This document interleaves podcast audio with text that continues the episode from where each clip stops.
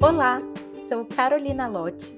Sejam bem-vindos ao Papo Aconchegante, um podcast que procura todo episódio trazer um convidado diferente para um bate-papo onde possamos aprender e ver do agir de Deus na vida de cada pessoa que passa por aqui. A ideia é que você se sinta na sala da sua casa batendo um papo com a gente. Então, pegue o seu chá ou café e um bolinho e venha conosco.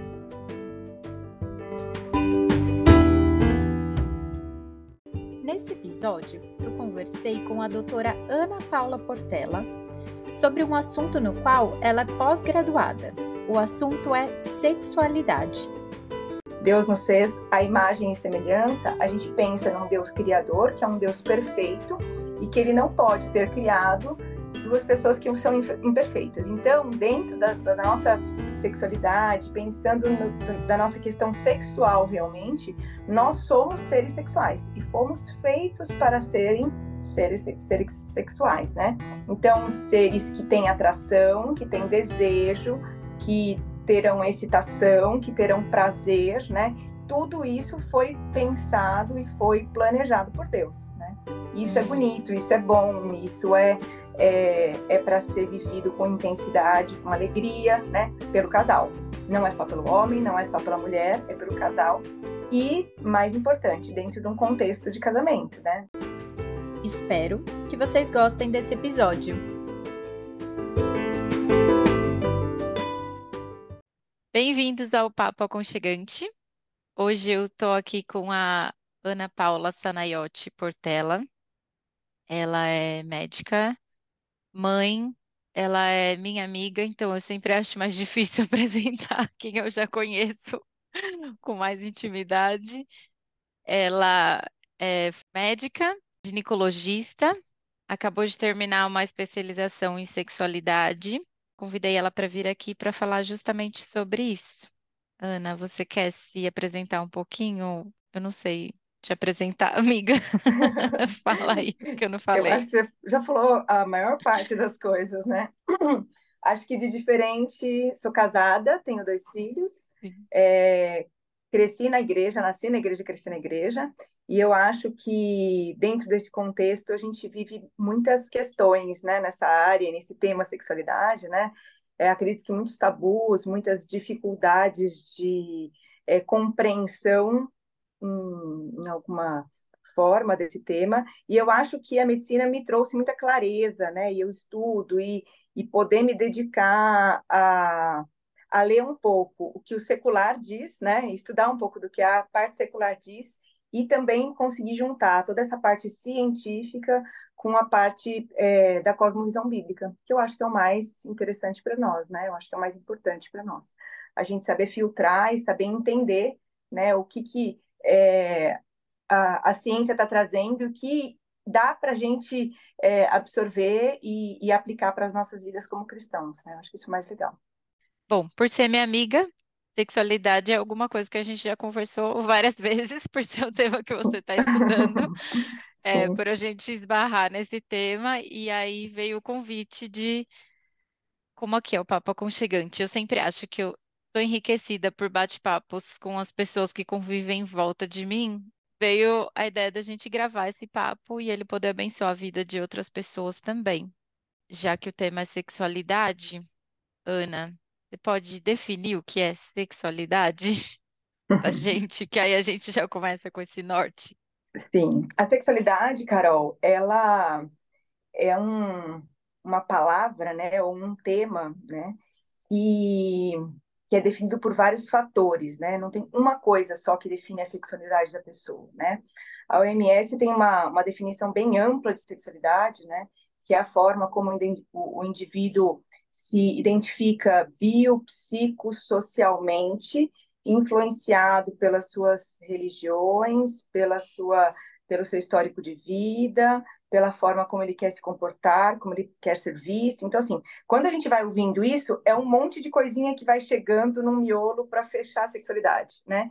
Então, sexualidade é isso, né? É, é algo multifatorial que vai compor, né, um, uma pessoa, Né? E, e, eu acho que o mais importante de falar sobre sexualidade é que a gente sempre linka sexualidade com identidade, né? Porque é a forma que você se apresenta, que você vai querer ser visto, que você vai querer se relacionar, que você se entende como pessoa. E quando a gente fala de identidade, dentro da Bíblia e dentro dessa cosmovisão cristã, a gente tem que lembrar que identidade ela está baseada no meu relacionamento com Deus, né? Está baseado em quem Deus me fez para ser, né? Então, a, qual é a identidade de Deus e o que eu enxergo de Deus em mim, né? E, e né? e, e é essa forma que a gente consegue é, descobrir quem a gente é, para que a gente foi feito, qual que é o nosso propósito, né? Então, eu acho que a gente tem que partir daí, né? É, em relação a, a, esse tema sexualidade. Quem eu sou, quem Deus diz que eu sou. Né? Sim, e o que Ele quer que eu faça. Já ficou complexa a nossa conversa. É. Mas dentro dessa, dessa, desse tema, sexualidade, né? Eu acho que talvez você tenha me convidado para conversar um pouquinho sobre a sexualidade dentro de um contexto de casamento cristão, né? Então, porque se a gente for falar sobre sexualidade, a gente passa dias e dias conversando, porque tem muitas facetas, né? Sim. E aí, dentro dessa cosmovisão de, de relacionamento conjugal, de um relacionamento que que está baseado, né, no que a Bíblia diz, né?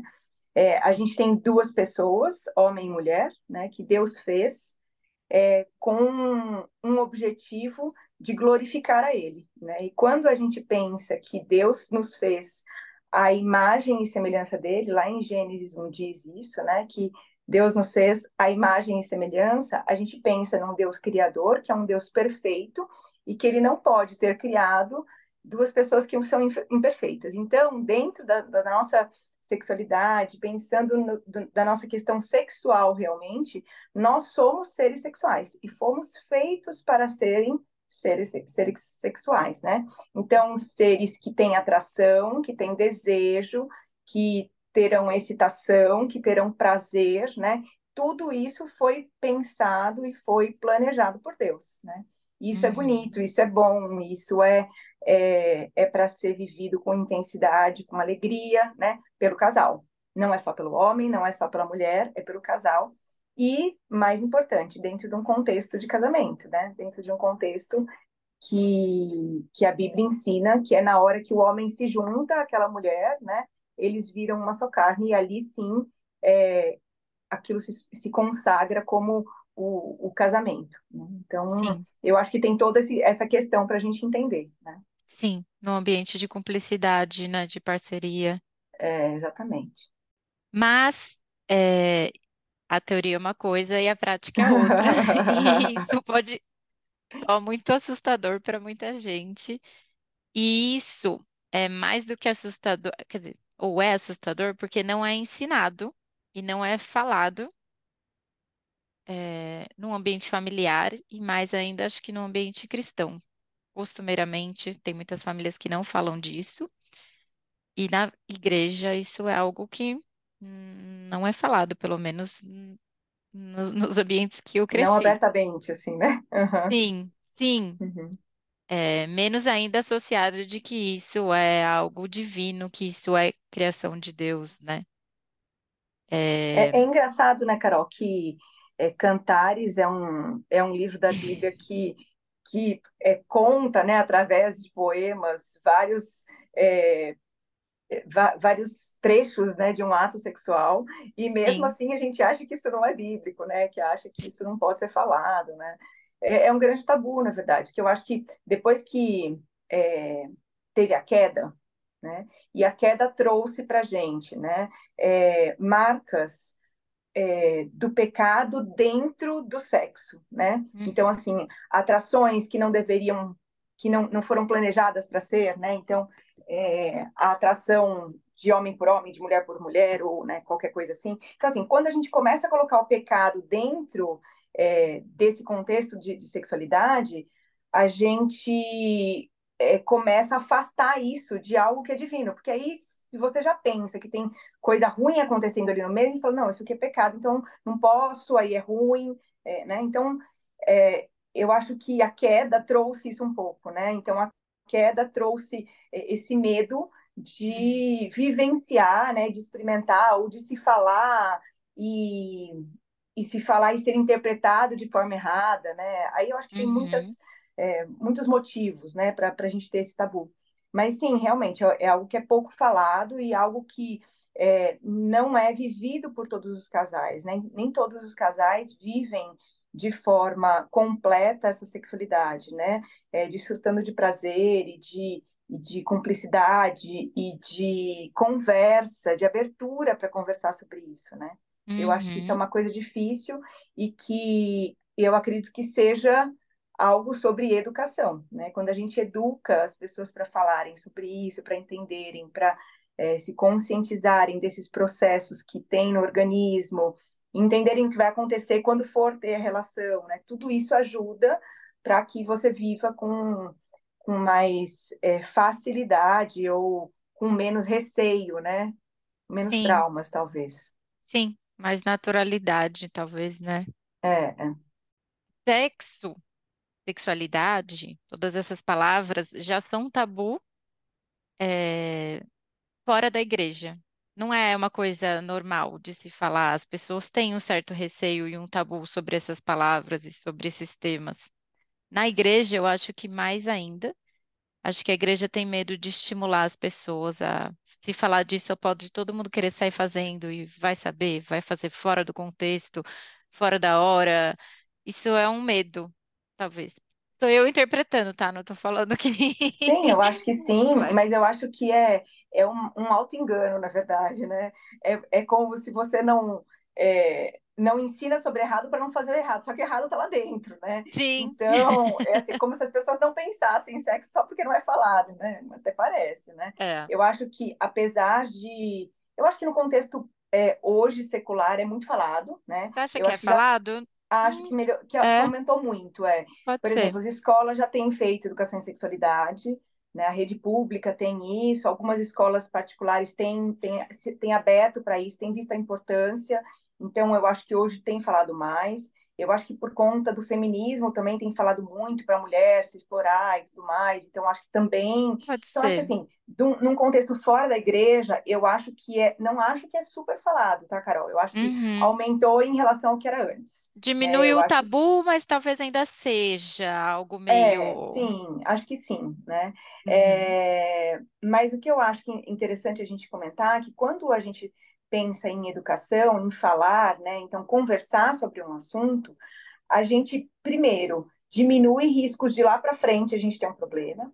E aí, uhum. pensando do ponto de vista científico, Carol, tem vários estudos que mostram que quando a gente faz educação em sexualidade, a gente posterga o início da vida sexual. Uau, que dado. Isso é super legal, assim, porque a gente acha que falar vai estimular, mas na verdade falar acalma, né? Então, quando Acalma você fala sobre aquilo, você tira dúvida, você compreende, você explica é, por que estar maduro para ter relação sexual é melhor, né? Porque se conhecer e conhecer o próprio corpo antes de você dividir o seu corpo com alguém é algo importante, né? Então, tudo isso. É, a gente fala dentro da educação em sexualidade, né? Uhum. Então, E por isso dentro de um ambiente seguro de preferência, nisso. porque senão vai descobrir, Exatamente. vai ter um monte de De gente com dúvida, um monte de errada. adolescente com dúvida, sei Sim, lá, enfim. E aí eles vão, e aí o que forem descobrindo vão compartilhando, pode ser tudo meio às avessas. sim, E sim. aí, é, com certeza, um ambiente Então, seguro. eu acho que, é, então, pensando, né, dentro desse ambiente cristão, o que seria o ideal? Seria ideal, é, de, desde pequeno, as crianças serem criadas, né, é, num contexto onde há informação sobre o próprio corpo, sobre, num ambiente em que não, não se tem vergonha de tirar dúvidas. Mamãe, o que está acontecendo? Saiu essa secreção na minha calcinha, por exemplo. O que é isso? né? E a mãe explicar, ou se Uhum, ela não souber explicar, ela procurar alguém para explicar, não ter dúvida, sabe? Não deixar ficar dúvida, não ter vergonha de conversar e de perguntar, né? E, e para o menino, é, quando ele descobre o, o pênis, né? Então ele vai encostar lá no pipi. Ah, não, tira a mão uhum. daí, que, que coisa feia. Não É é feio, sujo, né? né? Fala é Sujo. sujo. Então a gente já vai criando a criança com um estigma de que de que essa região genital é uma região suja, feia, errado, que não pode encostar, que não pode tocar, que ali é mal. Aí quando lá adolescente não, isso é bom. Aí, mas eu entendi que isso era ruim, agora é bom, é bom ou ruim, né? Me explica aí o que, que acontece, né? Então, eu acho que assim, desde criança, esse, esse, essa abordagem, na adolescência, e quando chega na adolescência, a, o adolescente entender para que, que serve o corpo, por que, que ele sente o que está sentindo, por que, que quando é, ele vê uma cena de, de namoro, né, de beijo, de sexo, de qualquer coisa assim, por que, que ele fica excitado? Por que, que a, a vagina fica úmida, né? Então, assim, entender que isso é normal, isso é um impulso, né? Isso é um estímulo do, corpo funciona, né? Então, uhum, naquela que... área está bem viva.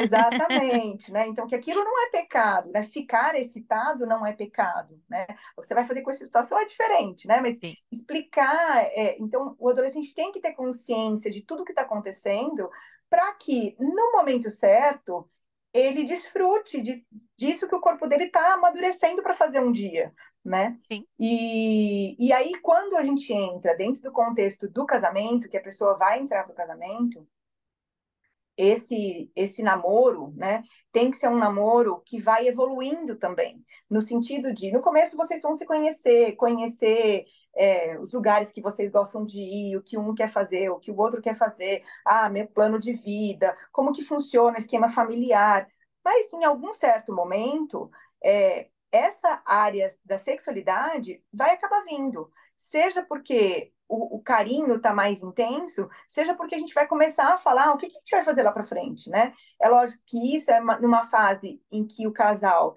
já está pensando em casar, né? Já está se planejando, mas isso precisa ser conversado, né? Uhum. Então, você conhece seu corpo, você se toca, você isso é importante saber, né? Porque é importante eu conhecer o meu corpo antes de alguém explorar ele, né? Isso é importante. Então, eu acho que tem várias. É, tem uma evolução, na verdade, né? Que de, da mesma forma como o nosso aprendizado né, na escola né, é uma evolução, você começa aprendendo primeiro identificar as cores, objetos, e aí vai depois vai aprendendo a vogal, depois as sílabas, as palavras, né? A, a nossa sexualidade ela também é uma evolução, é um aprendizado, é uma construção, né? E a gente vai construindo isso para que na nossa maturidade, no momento em que a gente está maduro, né, a gente consiga dividir. E a maturidade, Carol, ela não é só pessoal, ela tem a ver com o outro, ela tem a ver uhum. com eu saber olhar o outro, com é, eu saber reconhecer o limite do outro. Então, a hora que o outro fala para, eu parar, Uhum. Assim é bom, é bom, assim não, não, entendeu? Então, tudo isso são coisas que a gente vai aprendendo com o tempo, aprendendo a respeitar, a, aprendendo a, a se interessar pelo outro, pela, pelo o que faz bem para o outro, sabe? Então, é, são coisas que dentro da igreja a gente pode e deve conversar, né? E, inclusive, quando o, o casal aí sim vai casar, né? É, eles precisam entender o que, que, vai ter naquela relação. É, eu acho que hoje fica muito mais óbvio, né, até por conta hum. do, do ambiente que a gente vive, de é, exposição de tela, né, de não digo nem de pornografia, Sim. mas de qualquer novela, de filme, de qualquer coisa que você vê, você já sabe o que vai acontecer ali, né? Mas uhum. entender que filme é algo muito performático, né? Uhum. É algo muito que explora uma, uma visão mais mais machista mesmo, né? Mais voltada para o prazer do homem do que da mulher, né? Então, é, é importante que o homem também aprenda que a mulher tem um ritmo, que a mulher tem uma forma de se excitar de maneira diferente da dele, né? Então, assim, Sim. o cérebro é, do homem e da mulher é muito diferente, né? Até então, nisso. quando a gente. É, exatamente. Quando a gente vai estudar, por exemplo, ciclo de resposta sexual feminina e masculina, a gente vê dois ciclos completamente diferentes. O ciclo de resposta sexual masculino é um ciclo extremamente rápido. Ele é rápido, uhum. ele é rápido de se estimular e de excitar, e com a excitação de, de ter o pênis ereto, e com isso de conseguir chegar no ápice da excitação dele e ejacular e depois e entrar numa fase já de descanso, exatamente, de recuperação para que mais para frente ele possa ter uma outra relação, né? E a mulher, ela tem um ciclo muito mais longo que esse. Primeiro, que ela não consegue se excitar num passe de mágica. Não é com uma palavra que o cara fala que dá a entender algo sobre sexo, como é para os meninos, né? Uhum. Para a mulher, não. Para a mulher, é, existe todo um, um, envolvimento que ela tem que ter. E, normalmente, tá? Na maior parte das mulheres, é, o sexo, ele começa no cérebro da mulher. Ela precisa pensar naquele ato, ela precisa fantasiar em relação àquele ato. Que aquilo vai ser gostoso, que aquilo vai trazer conexão, que aquilo vai ser algo que vai vincular os dois. E conforme ela vai construindo na cabeça dela aquele ato sexual, através de elogios que a, que, pessoa, que a pessoa faz, né, que aquele homem faz para ela, através de é, lembranças que ela tem dos dois juntos, né? Conforme ela vai é, fazendo esse processo, ela vai deixando mais fácil da região genital ser excitada. Né? Então, é assim que uhum. funciona. Então, existe algo cerebral que acontece, e quando esse cérebro é estimulado, aí a gente consegue produzir hormônios que vão excitar lá embaixo a, a nossa vulva, clitóris, vagina e tudo mais. Né? E aí, quando a gente pensa nisso, você precisa preparar aquela mulher para ter relação. Então, é óbvio, tem momentos, né? Então, ah, o casal vai viajar. Ah, é muito mais fácil. É, porque assim, eles estão o tempo inteiro conectados, estão olhando um para o outro, estão num ambiente diferente, né? Vivendo algo mais, mais descontraído. mais descontraído, sem preocupações, né? Então, isso facilita, né? É, por, a, por ser algo que começa no cérebro, tudo que interrompe esse processo, ele atrapalha. Então, o dia a dia atrapalha, a criança que chora atrapalha, o cachorro que late atrapalha, tudo, tudo pode atrapalhar. Né? Então, então uh, é muito mais fácil quando você está num um outro ambiente. Quando você está num ambiente de casamento, do dia a dia, precisa ser algo construído para que em algum momento né, é, realmente chegue naquele, naquela excitação em que o toque aí sim vai ser gostoso, né? Porque quando a mulher não está é, excitada do ponto de vista cerebral, e o homem começa a encostar nela, a fazer carícia nela, não é igual ele, assim, não. Ah, meu Deus, não, não é. Fica aquela sensação, ai meu Deus, de novo, ai Senhor, ele já está encostando em mim, já sei o que ele quer. Porque ela não está afim, porque ela não foi, né, excitada do ponto de vista do cerebral. Né? Agora, se o cara sabe isso, olha a importância da educação, porque assim, a mulher tem que ter consciência uhum. disso, mas o cara também tem que ter, né? Porque o marido tem que entender que se ele não fizer esse processo, não vai, vai ser, ser tão rápido, mais não difícil. Vai, não vai ser tão bom, né? Às vezes ela vai recusar, e ele vai ficar naquela sensação de, putz, ela não me quer, ou ela nunca tá afim, qualquer coisa nesse sentido, né? Então, assim, se ele começa a, a, plantar e a regar aquela plantinha, sabe? Ele vai conseguir um dia colher os frutos daquilo, né? Então, e não é um dia, assim, é algo que eu brinco com os pacientes no consultório, né? É algo que pode ser planejado, inclusive. Então, quando a gente está nessa rotina doida, né, da vida da gente, com filho, com emprego, e a gente trabalha realmente muito, e normalmente a mulher trabalha também na, né, nos, uhum. nos contextos familiares de hoje, né? Normalmente o homem trabalha e a mulher também trabalha. Então, realmente é muito puxado, muito pesado. Mas a gente pode combinar, do mesmo jeito que eu combino comigo mesma, que eu vou na academia duas vezes por uhum. semana, que eu vou fazer, que eu vou correr não sei quantas vezes. Do mesmo jeito que eu combino isso comigo, eu posso combinar com o marido. Olha, a gente pode é, ter a nossa noite, ou então a nossa tarde, aí de, depende da dinâmica de cada um, Sim. sempre nas quintas. E o final de semana se der. Então, é, nas terças, não sei, né? De, de acordo com a, a, agenda do casal. Isso pode ser algo chata, que entra na mecânica, rotina.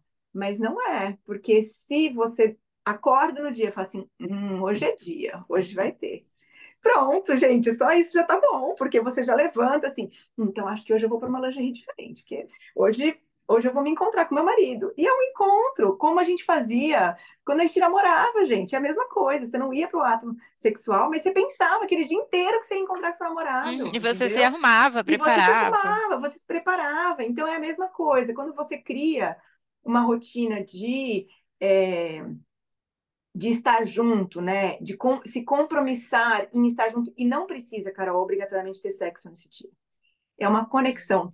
Uhum é um momento de os dois se curtirem.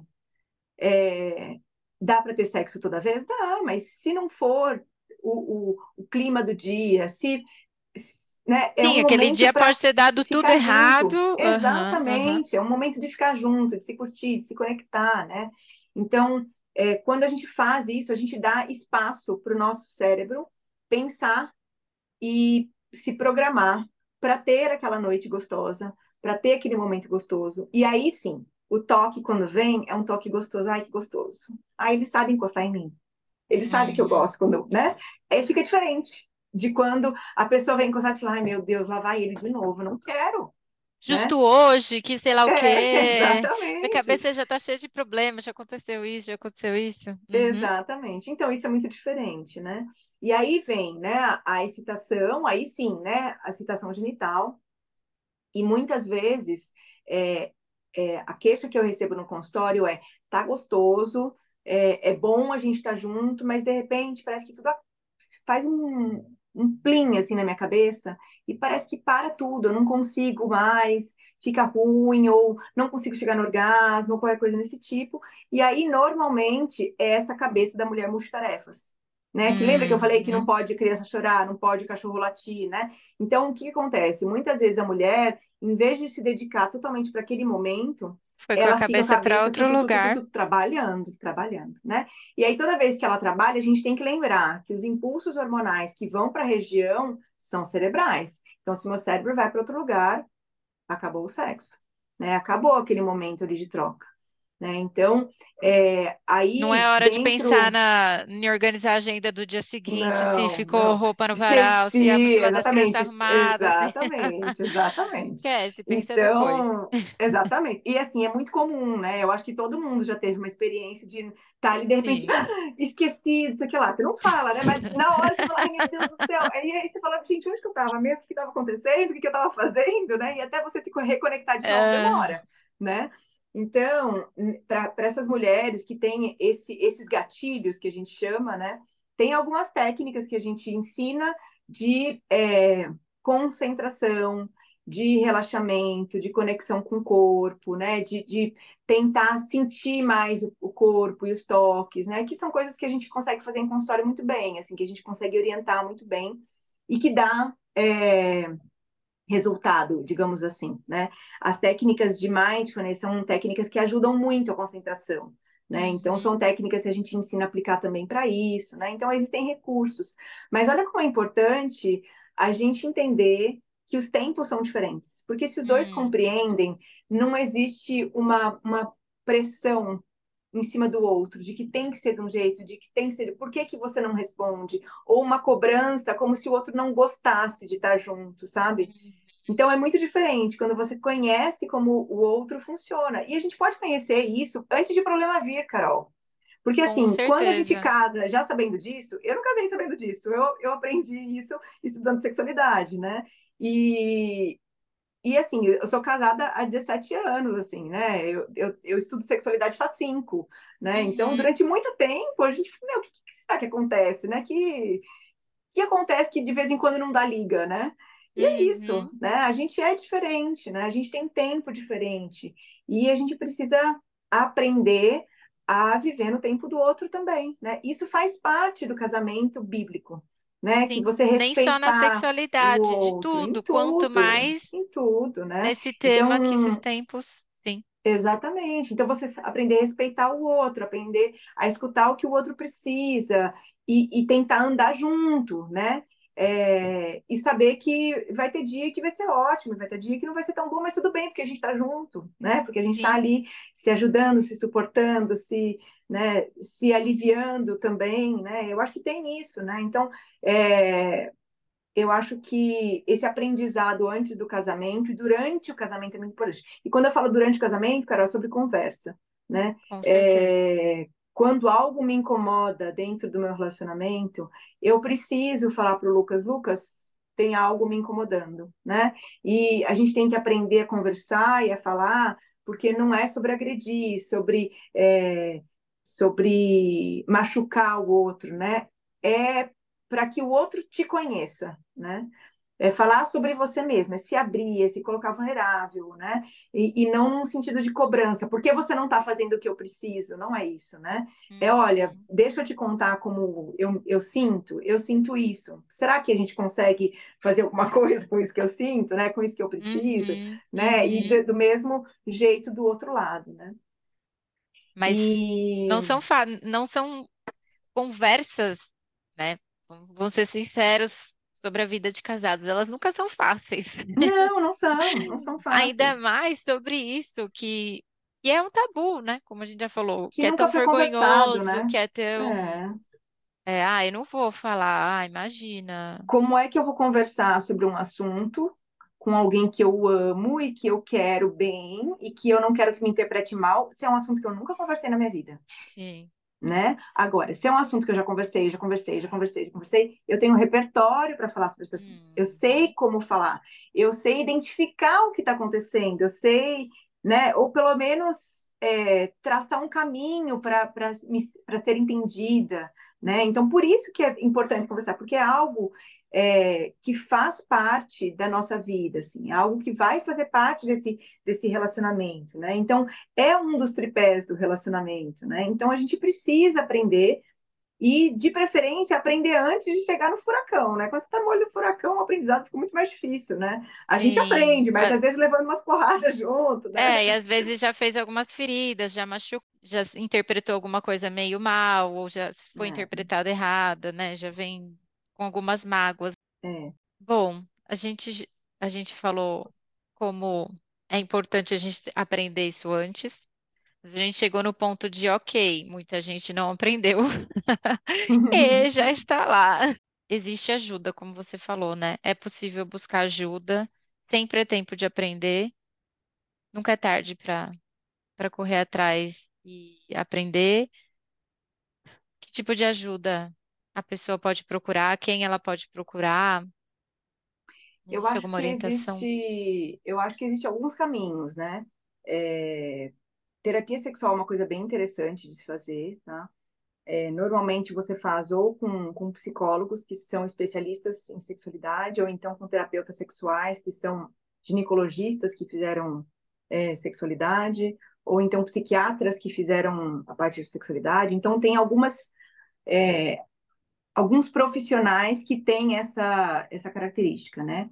E aí, quando um paciente chega com alguma queixa, a gente tenta entender é, da onde é essa queixa, né? Se essa queixa é algo que vem agora, é algo novo que está acontecendo naquele relacionamento, né? Se é algo antigo que sempre aconteceu e nunca foi bem tratado, né?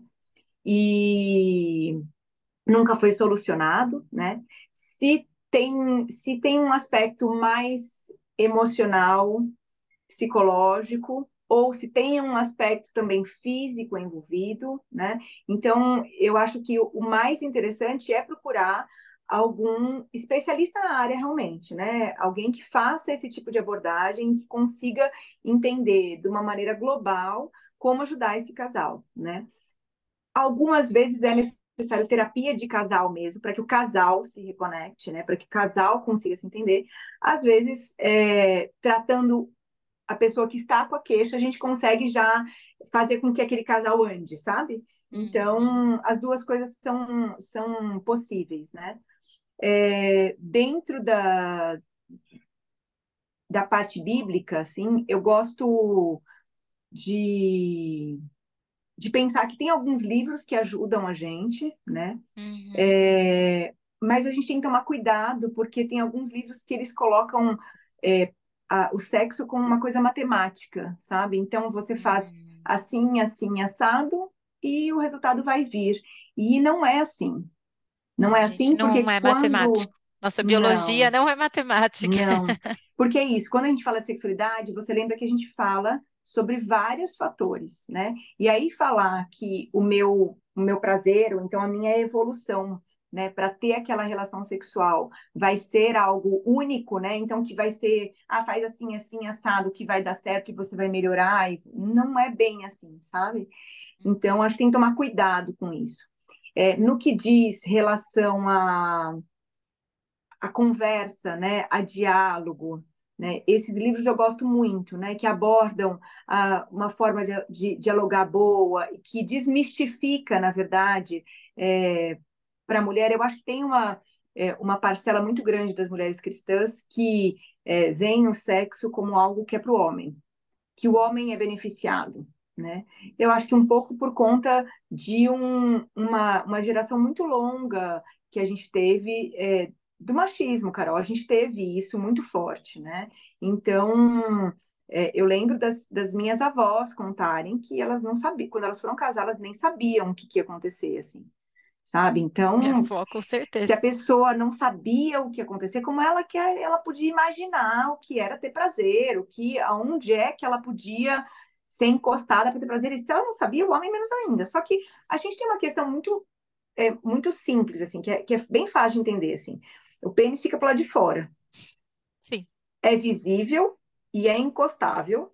E os homens olham, encostam, E, e, aprendem, e aprendem como se tem prazer, né?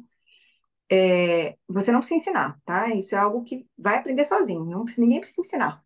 Agora, a mulher, não. A mulher, é, se você não ensina a menina a se lavar, e se lavar direitinho ali entre os pequenos lábios, ensinando que tem que lavar todas as dobrinhas ali, ela vai lavar por fora, né? Porque falam que não pode encostar, né? Então eu lavo lá por fora, né? Então, assim, como é que a pessoa vai, vai se conhecer e vai entender o que é, né? Que, que tem dois buracos diferentes, ali um xixi, uhum. outra é vagina, né? E mais profundo tem o ânus, onde saiu as fezes. Então, assim, é, se não existe uma educação nisso, né, e, e a gente não compreende, né, como é que funciona esse ato sexual, né, então isso era muito comum lá atrás, a gente tinha o homem como quem tinha prazer e a mulher era simplesmente uma, uma forma de, de, de o homem ter prazer, sabe? Uhum. Era o uhum. canal, né, para o homem, literalmente. Uhum. Então, é, nesse contexto, né, eu acho que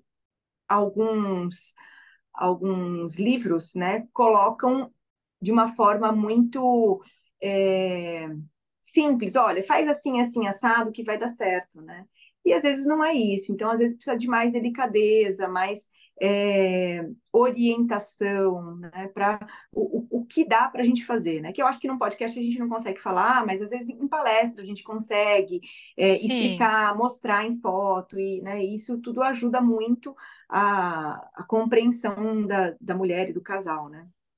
Agora, tem uma coisa que eu gosto muito, Carol, de, de fazer o casal entender é, que a gente passa por ciclos na vida, né? E os nossos ciclos, eles vão mudando a gente. A gente não é igual, né? Eu não sou uhum. a Ana Paula de 20 anos, né? Eu tenho 40 agora, vou fazer 41, então assim, não sou a mesma pessoa, né? Não, não de, de, nenhuma forma, nem fisicamente, né?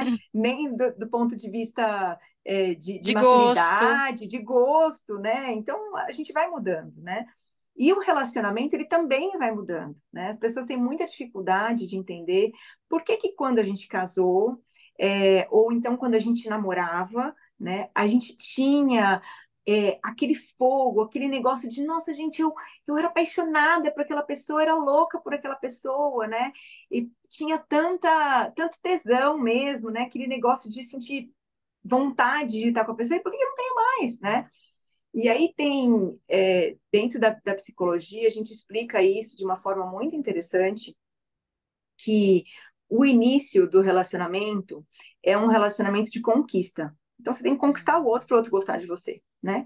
E quando você vai conquistar o outro, né? É, você deseja o outro e vai conquistar o outro, você está numa fase hormonal do relacionamento que é mediada por hormônios puramente sexuais, estrógeno e testosterona, né? Estrógeno na mulher, testosterona no homem. Então o negócio ele tá fervilhando. E assim, vamos combinar que a gente é novo também nessa fase, né? É... Não que a gente não também viva, tá né? Fervilhando. É, casais que são divorciados ou então que ficaram viúvos, né? Não que não viva isso mais para frente. Pode viver também, mas isso é muito mais comum numa fase, desculpa, numa fase de adolescência, de adulto jovem, né, em que realmente a produção hormonal que a gente tem é altíssima. Então a gente está numa fase muito de, é, de atração mesmo, né, e essa atração é mediada por esses hormônios. É, ao passo que a gente vai se conhecendo e eu vou pensando na pessoa e eu vou conhecendo, e eu vou sonhando com a pessoa. Esses dois hormônios, eles deixam um pouquinho e entra um pouco mais ação dopamina e noradrenalina, né? Que são aqueles é, hormônios que dão para gente a, é, o prazer de estar com a pessoa. Então, assim, é primeiro aquela borboletinha que dá, e aí a hora que você encontrar, é aquela coisa gostosa de encontrar e de ficar junto, né? Mas isso ainda é uma fase que a gente fala que é uma segunda fase aí de um relacionamento, que é uma fase em, em que a gente está muito é tudo muito forte, né? Tudo muito intenso, né? Então os encontros são sempre é, baseados muito nesse, nesse monte de hormônio explodindo aí e fazendo a gente sentir todo esse essa potência, né? Da, desse relacionamento, desse amor, né? Conforme esse esse amor, né? E esse relacionamento vai se consolidando e você começa a confiar que a pessoa realmente te ama e que você pode descansar e que você pode, que é o que a gente procura, né? A gente uhum. procura amor para, nossa, gente, agora eu tô com quem que me ama, eu tô ok, entendeu? Tô a gente segura. procura isso, é. Mas conforme uhum. a gente vai entrando, essa sensação de segurança, essa sensação de não preciso mais conquistar a todo momento, porque eu já sei que ele gosta realmente de mim, ou que ela gosta realmente de mim, conforme vai dando espaço para esse amor, né? A gente diminui essa produção de dopamina e de noradrenalina e entra os hormônios de ocitocina e de vasopressina, que são dois hormônios que trazem, trazem pra gente aquele quentinho, sabe aquele quentinho de ai, que gostosinho, tá juntinho, sabe? Aquele negócio bem de, é, que é mais calmo, que não tem pressa, que as coisas vão acontecer e que tá tudo estável, sabe? Então, Aquele hormônio que combina com uma coberta e um chocolate quente. Exatamente esse. Esse hormônio, né, é, é, da terceira fase, que é uma fase em que o relacionamento já tem alguns anos. E as pessoas falam: o que, que acontece? Que eu não tenho mais libido. Você tem libido ainda. Mas é que é, é, é um outro, é uma outra sensação de estar junto, né? E não é mais aquela adrenalina toda de eu preciso encontrar, eu preciso encostar, eu preciso pegar, não é mais assim, né? E eu acho que o mais importante é a gente compreender que isso também é bom e é uma e é um ciclo. E não quer dizer que a gente não pode ter os outros hormônios nesse, nesse ciclo mais é, do quentinho, né? A gente pode ter, né? Então a gente pode ter momentos de que você vai viajar e que você vai viver uma aventura com a pessoa, e tá tudo bem, e é bom, é gostoso, e isso faz parte também, e é importante que o casal saiba aflorar isso, saiba procurar isso. Mas eu acho engraçado que a gente foca no amor romântico, que é aquele amor lá do final, mas quando a gente ah. chega nele, a gente quer ter aquele amor lá, aquele amor da conquista, aquele amor que é inseguro, que você não sabe se a pessoa vai ligar depois para você ou não. Será que ele vai realmente responder minha mensagem, né?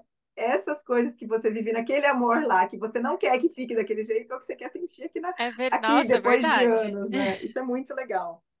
Então, verdade. É, é entender que uh, esse preparo que eu falo para o relacionamento, para a relação sexual, né? De você se preparar, de você pensar e de você.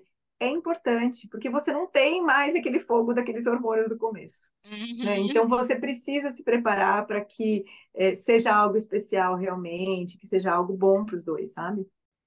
Ana, quais são as queixas que podem aparecer depois que a adolescência já passou e aprenderam, foram ensinados ou não?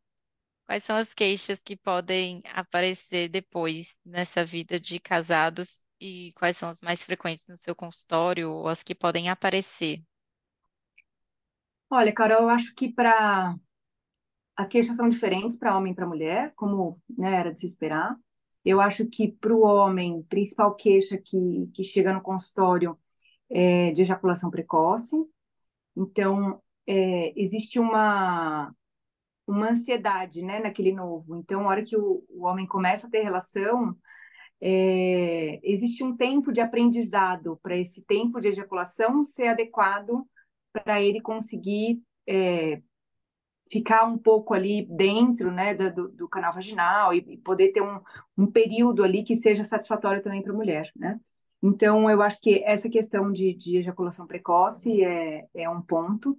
Uh, eu acho que ejaculação é, retardada, né, que é um tempo muito prolongado até o homem conseguir ejacular e às vezes ele nem consegue, é uma queixa muito dolorida para quem vive, mas ela não é tão frequente, né?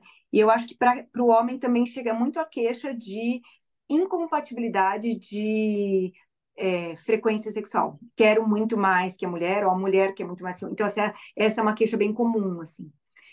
Hum, em relação a essa incompatibilidade, a gente sempre fala que não existe um certo, né? Não existe um, uma, uma frequência que é boa, existe a frequência do casal, né? Uhum. E que eles vão ter que entender o que é, funciona para eles, porque existem pessoas que realmente têm uma necessidade maior de, de se aliviar do ponto de vista sexualmente, né?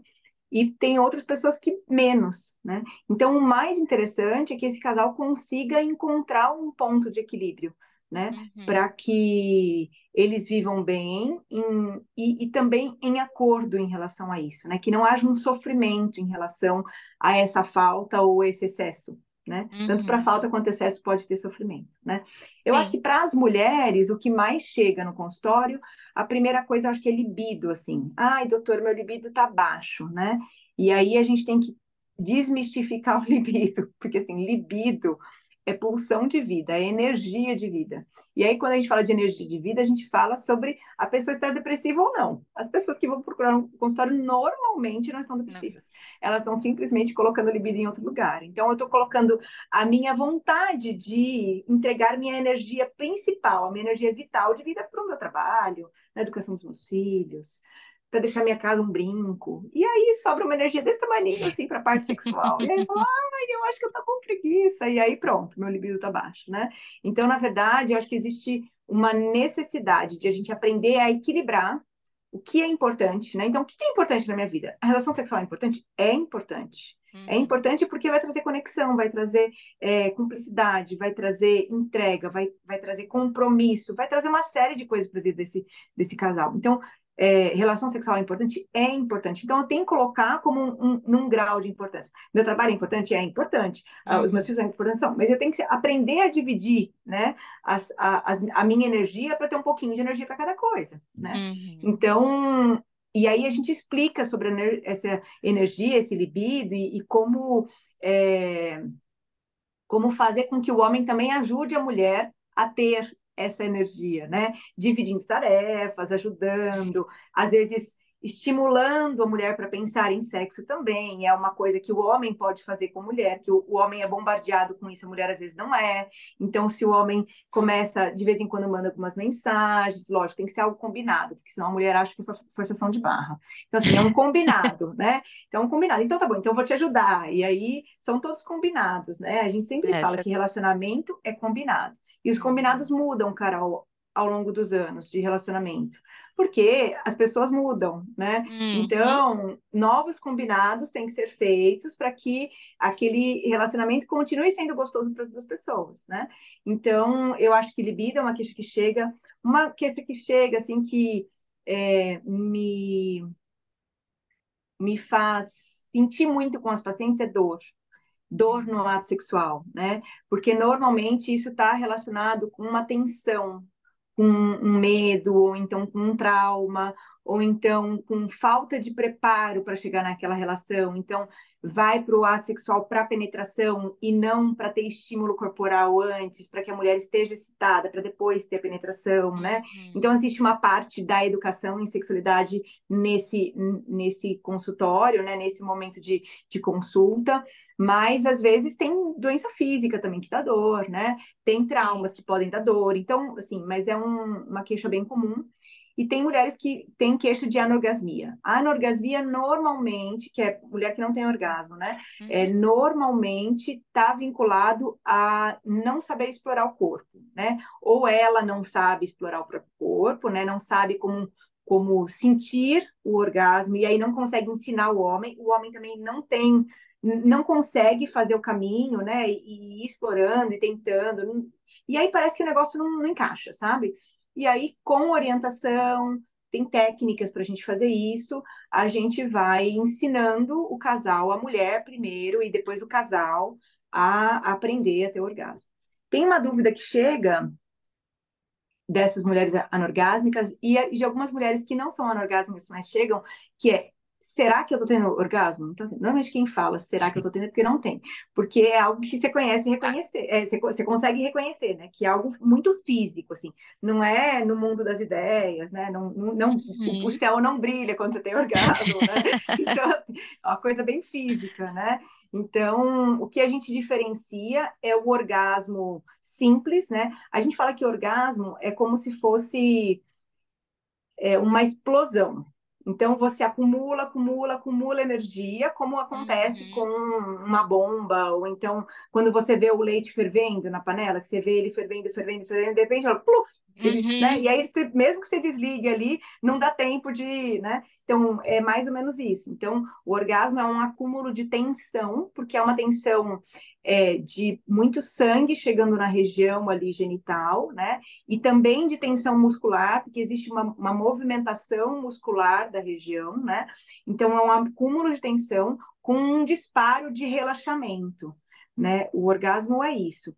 Né? Uhum. Então você pode ter um orgasmo único, que é um, né? A gente fala que é como se fosse um espirro. Né? E que às vezes a gente tem isso porque às vezes não não foi super bem excitado, um dia que você está com coisa cheia de coisa na cabeça. E aí tem aquele orgasmo que a gente chama que é um orgasmo pequenininho, que não deixa de ser gostoso, mas ele é menor, né? Uhum. Ele é um uhum. orgasmo único. Ou então tem o orgasmo múltiplo, que não é você ter horas de orgasmo, é simplesmente você ter como se fosse ondas. Então é um, um vai e volta, vai e volta, vai e volta, vai e volta da musculatura, né? Então você sente a musculatura da pelve, às vezes do abdômen também, dependendo da intensidade do, do orgasmo, do glúteo, contraindo, relaxando, contraindo, relaxando, contraindo, relaxando várias vezes, isso é um orgasmo múltiplo, né? Então, é, e aí a intensidade disso, quanto que, o quanto que é intenso essa contração e relaxamento e a velocidade disso faz com que seja melhor ou mais prolongado ou qualquer coisa assim, né? Então, é o que a gente explica agora para mas é uma coisa assim, não tem como não reconhecer, não tem como. Né? Uma vez tido, você fala, já sei que isso é um orgasmo, tá? Não tem como. Uhum. Então, se a pessoa falar, não sei, talvez ela não tenha tido realmente. Então, é algo que, que chega no consultório. E o que às vezes acontece com as mulheres é que elas não estimulam a ponto de ter o orgasmo. Elas deixam a panela ferver e aí, quando começa a fervilhar, elas desligam, sabe? Não deixa subir. Hum. Então, tem medo dessa, dessa explosão. Então, uhum a hora que está começando a chegar nisso, elas desligam e param de, de fazer toque ou de estímulo, e aí não, não tem orgasmo por isso. Então você tem que falar, não, você tem que continuar, porque aí se você continuar, você vai ter orgasmo. Chega entendeu? lá. É. Então, mas são coisas que é, é conversando e tem mulher que vai ter um percurso para chegar nisso, né? Um, um tempo para conseguir chegar nisso. Mas eu acho que são as principais queixas, assim. É acredito que sejam as principais. Uhum. É. Entender que é isso, a gente não nasceu sabendo, então tudo bem a gente não saber até algum momento da vida e uma hora Sim. aprender. É. é, eu acho que o principal é entender que não é algo que a gente nasce sabendo, como você falou, não é algo que não dá para aprender, uhum. não é algo que tem prazo de validade, né? É, o envelhecimento ele dificulta, mas ele não cessa, né? Uhum. O envelhecimento ele pode dificultar a excitação, mas ele não vai deixar, deixar de ser excitável. Precisa de outras formas para estimular isso acontecer, mas isso vai acontecer. Então é possível aprender em qualquer fase da vida, né? Uhum. É, contanto que seja é, enquadrado da forma certa para a idade certa, no momento certo, sabe? Então eu acho que isso é importante entender que sempre há tempo, né, de, de ir atrás e de conversar a respeito, né, e de entender. E a gente tem que lembrar que o ato sexual, né, ele não é somente físico, a gente está falando de muita coisa física aqui, né, mas ele é emocional, ele é espiritual, e ele é para engrandecer e para glorificar Deus. E é por Uhum. isso que, porque é algo que Deus fez com uma perfeição e com é, uma dimensão que transcende o que a gente possa imaginar, né? E o nosso corpo, ele é capaz de promover coisas que a gente não acredita, né?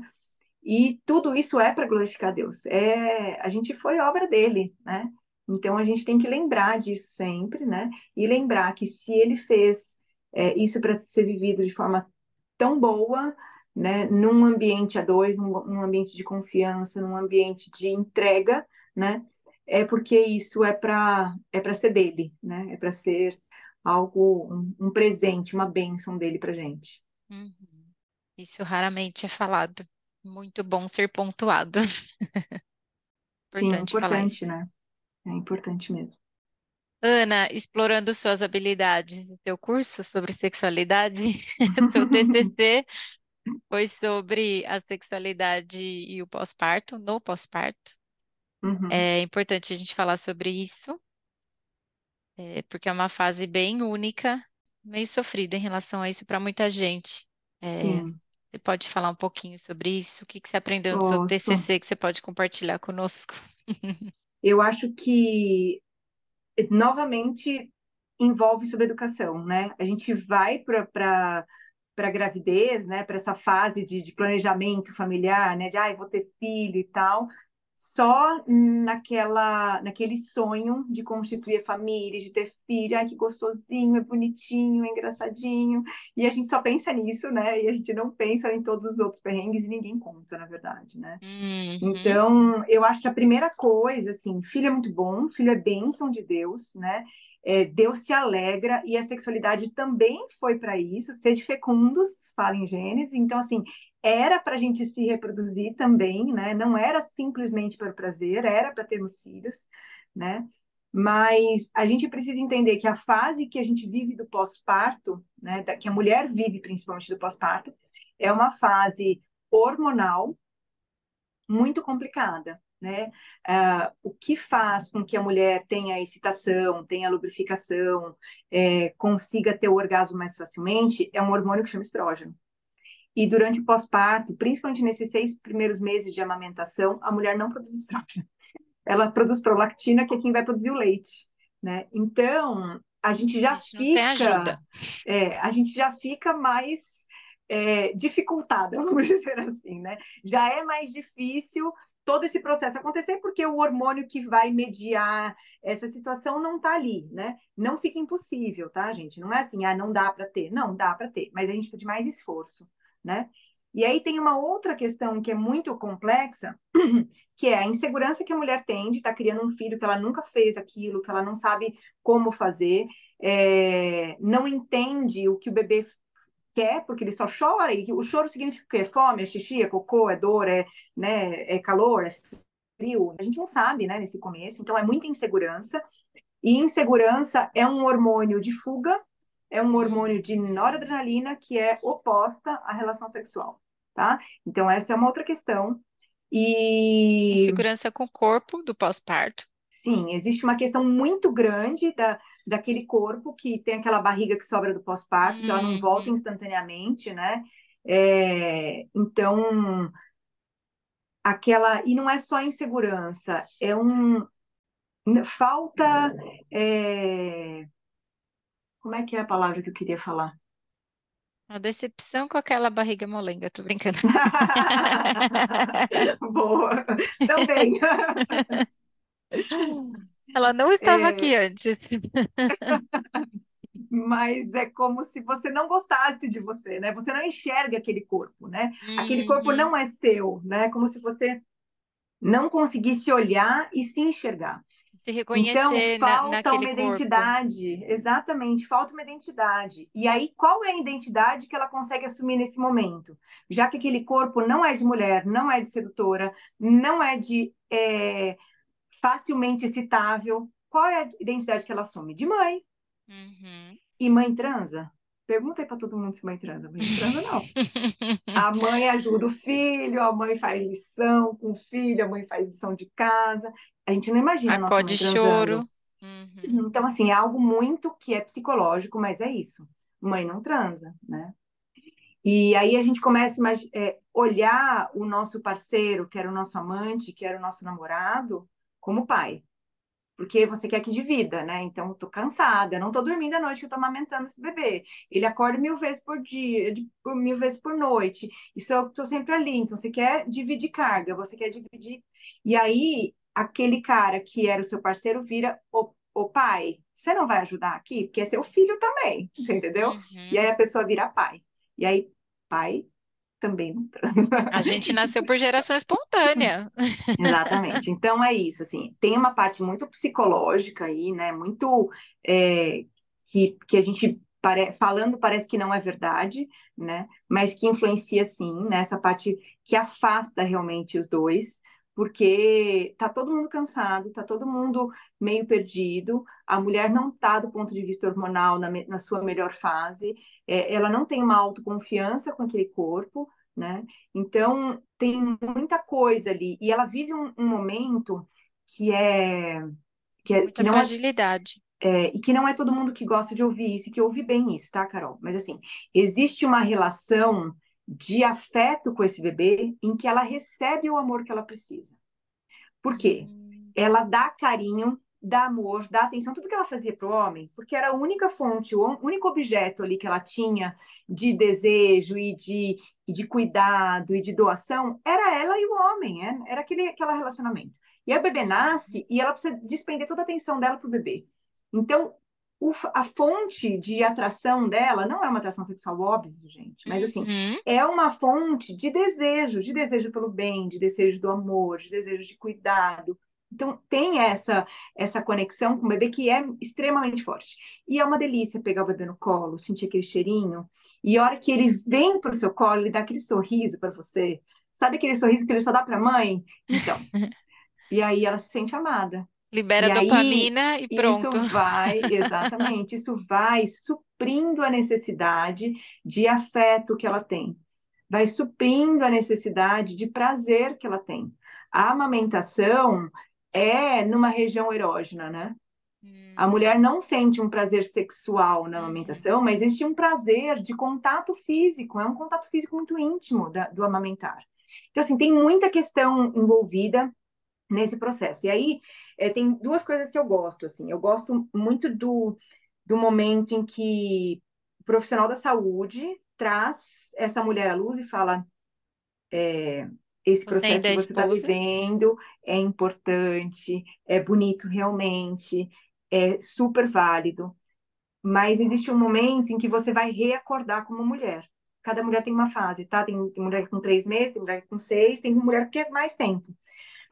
Lógico, quanto mais tempo for isso, mais sofrido é para o casamento né? Uhum. E às vezes o, o, próprio homem, quando ele está andando muito em parceria com ela, nesse sentido do cuidado com o bebê, ele consegue resgatar essa mulher, né? Uhum. E falar, olha, é, talvez seja um momento de a gente se reconectar, né? Então conseguir encontrar um terceiro que possa cuidar desse bebê igual essa mulher está cuidando. Muito uhum. difícil no período de amamentação exclusiva, né? Então não dá para deixar com alguém para cuidar, para vocês saírem para jantar à noite e tal mas é, de, de, ter um momento a dois, sabe? Então, esse resgate do porpério, né? Em parte ele é feito pela mulher quando ela acorda para a vida e fala, putz, agora. Normalmente não, quando a mulher volta ao trabalho, tá? E a hora que ela volta ao trabalho, ela tem que se arrumar. E a hora que ela vai se arrumar, ela precisa se encontrar com o seu eu mulher de novo. Né? Então, são várias facetas que a, gente, que a gente vive, que a gente exerce né, de funções. É a Sim. maternidade, que a gente está aprendendo ali, que a gente entra de cabeça, e é nossa parte profissional, é a nossa parte mulher, que é sedutora, que está ali com o homem, que está dividindo a vida com esse homem. Então, essas várias facetas, né, é, elas precisam ser vistas e enxergadas. Então, a hora que essa mulher ressurge para isso, né? Eu falo que a mulher volta à vida e ela fala, bom, então o que, que eu vou fazer com isso aqui, né? Quem que eu vou ser? O que, que eu vou escolher fazer com cada uma dessas coisas? E a hora que ela vai vai renascer a sexualidade dela, porque é uma nova sexualidade, não é a sexualidade de antes, não tem como ser igual.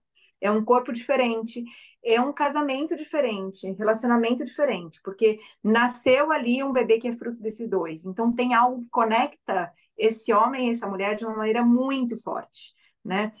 Que eles viveram ali e que viveram às vezes muito perrengue junto, inclusive, né? De não dormir, de choro, o que, que a gente faz, né? Então é, estão muito conectados, às vezes estão muito afastados também, por conta desse, né, quando a mulher isola e não quer essa ajuda, então quando o homem se isola e fala, não sei fazer isso, é você que faz, é você que sabe, é você que amamenta e, e, e não quer se envolver, né, então eu falo que é, é redescobrir a sexualidade, né, ela precisa ser redescoberta. Mas eu acho que o mais importante, quando eu falei lá no começo de educação também nessa área, é saber que isso vai acontecer é ter consciência. O casal precisa ter consciência que vai passar por essas fases, né? Então, que vai sofrer uhum. abalo e que o homem precisa tomar cuidado para continuar olhando para essa mulher, né? Uhum. Que para ele não ceder a atrações, né? Para ele não ceder a desejos, né? Para ele procurar aqui e para a mulher também saber que ela precisa estar tá lembrando que ela ele tem não é desejos. só mulher, é, ela não, não e que ela não é só mãe, ela é mulher, ela é outras coisas, né? Ela não pode se afundar ali naquela maternidade e só querer viver aquilo para sempre, né? A maternidade é uma das coisas que Deus colocou na nossa vida como especial né? Deus colocou muitas coisas boas para a gente viver, né? A gente não precisa se afundar em uma, né? Então, assim, uhum. ter consciência disso antes de você entrar, né? Eu acho que traz mais chance de ser bem sucedido nessas trocas, nessas vivências, nessas experiências, né? E até no pedir ajuda, de não estou dando conta, não sei o que fazer, não sei como resgatar, não sei como, né? Não, não estou mais conseguindo me conectar com, com com o meu parceiro, como é que eu faço, né? Então, mas quando você tem consciência disso antes, fica mais fácil, porque você identifica mais rápido. Sim, sim, não se assusta ou fica mais cuidadoso, mais cauteloso. Sim, sim.